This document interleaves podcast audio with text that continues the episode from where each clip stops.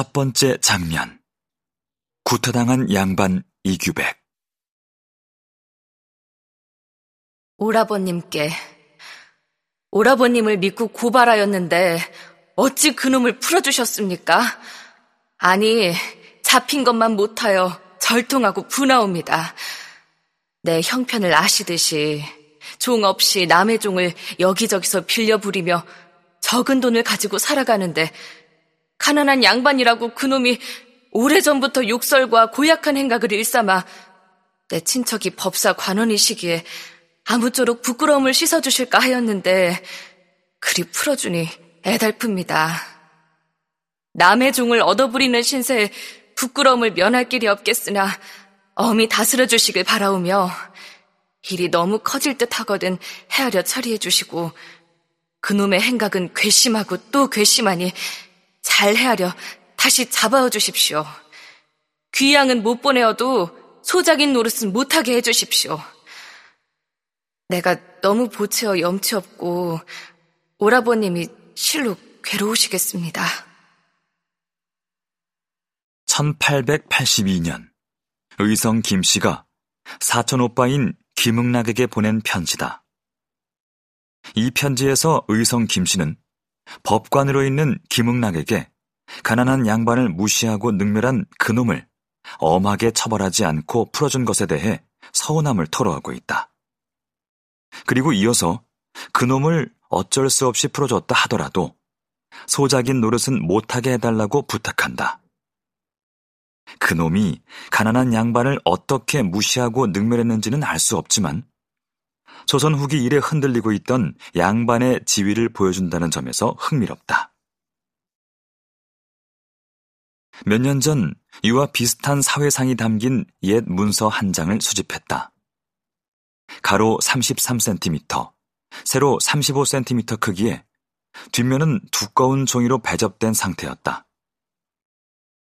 문서는 을사년 9월에 작성된 진정서인데 내가 이 문서에 관심을 가진 이유는 조선 후기 왕조의 서력과 함께 동반 추락해 갔던 양반의 권위가 잘 드러나 있기 때문이었다.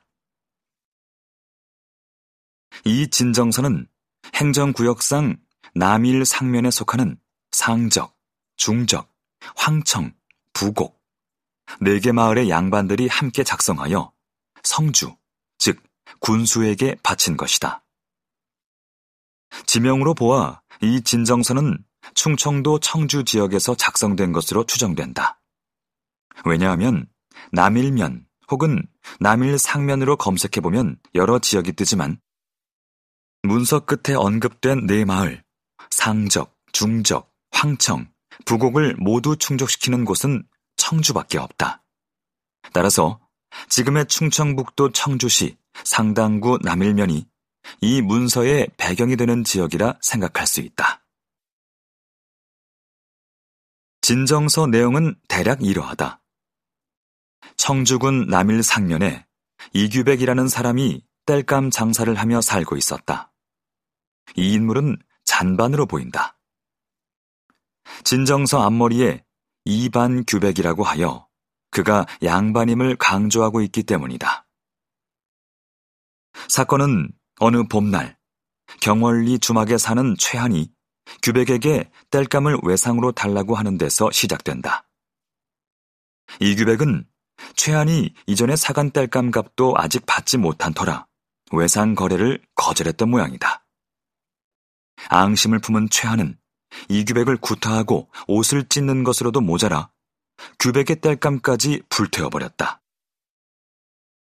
얼마나 심하게 때렸던지 이 규백은 거의 사경에 이를 지경이었다. 문제는 최한의 이런 행동이 처음이 아니었다는 점이다. 문서에 따르면 그는 장교, 지방 관아의 군무에 종사하던 중인 신분의 하급 관리를 지낸 인물로 천민을 구타하고 잔반을 능욕하는 일이 비일비재했다.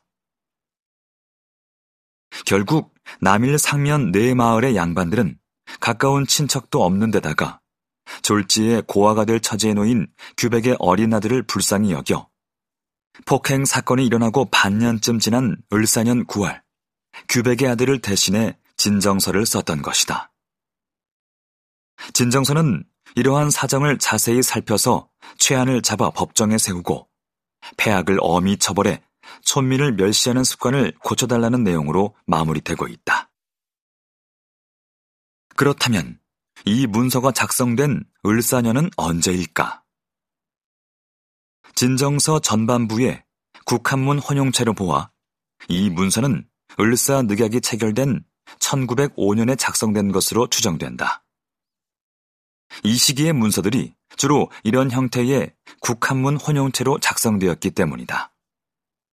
이전에는 한문이면 한문, 한글이면 한글로 통일해 작성했고, 한문과 한글을 섞어 사용하는 국한문 혼용체는 근대에 나타난 새로운 문화 현상이었다.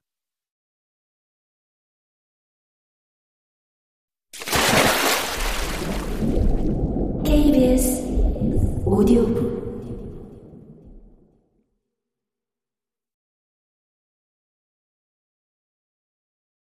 참고로 우리나라에서 국한문 혼용체로 발간된 최초의 신문은 1886년 창관된 한성주보이고 국한문 혼용체로 편찬된 최초의 책은 6일준의 서유견문이다.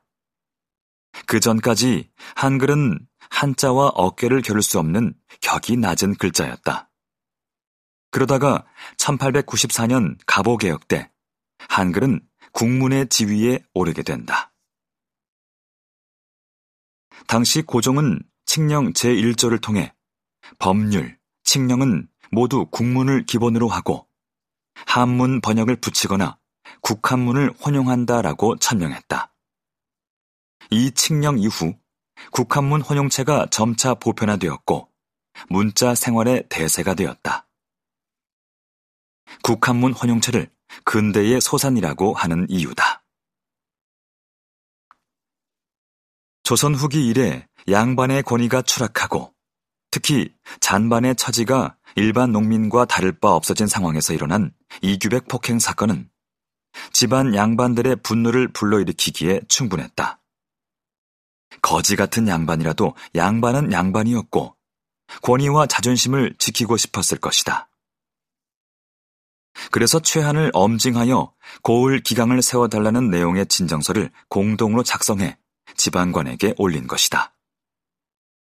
문서가 작성된 시점이 1905년이 맞다면 이때는 가보 개혁으로 신분제가 폐지된 때로부터 10년도 더 지났을 때였다. 임진왜란 이후 신분 질서가 흔들리고 가보 개혁으로 신분제가 공식적으로 폐지되었음에도 수백 년간 사람들의 머릿속에 자리 잡고 있던 신분관념은 여전히 살아남아 있었던 것이다. 그래도 양보할 수 없는 양반들의 마지막 자존심 같은 것 말이다. 어디 감히 상놈이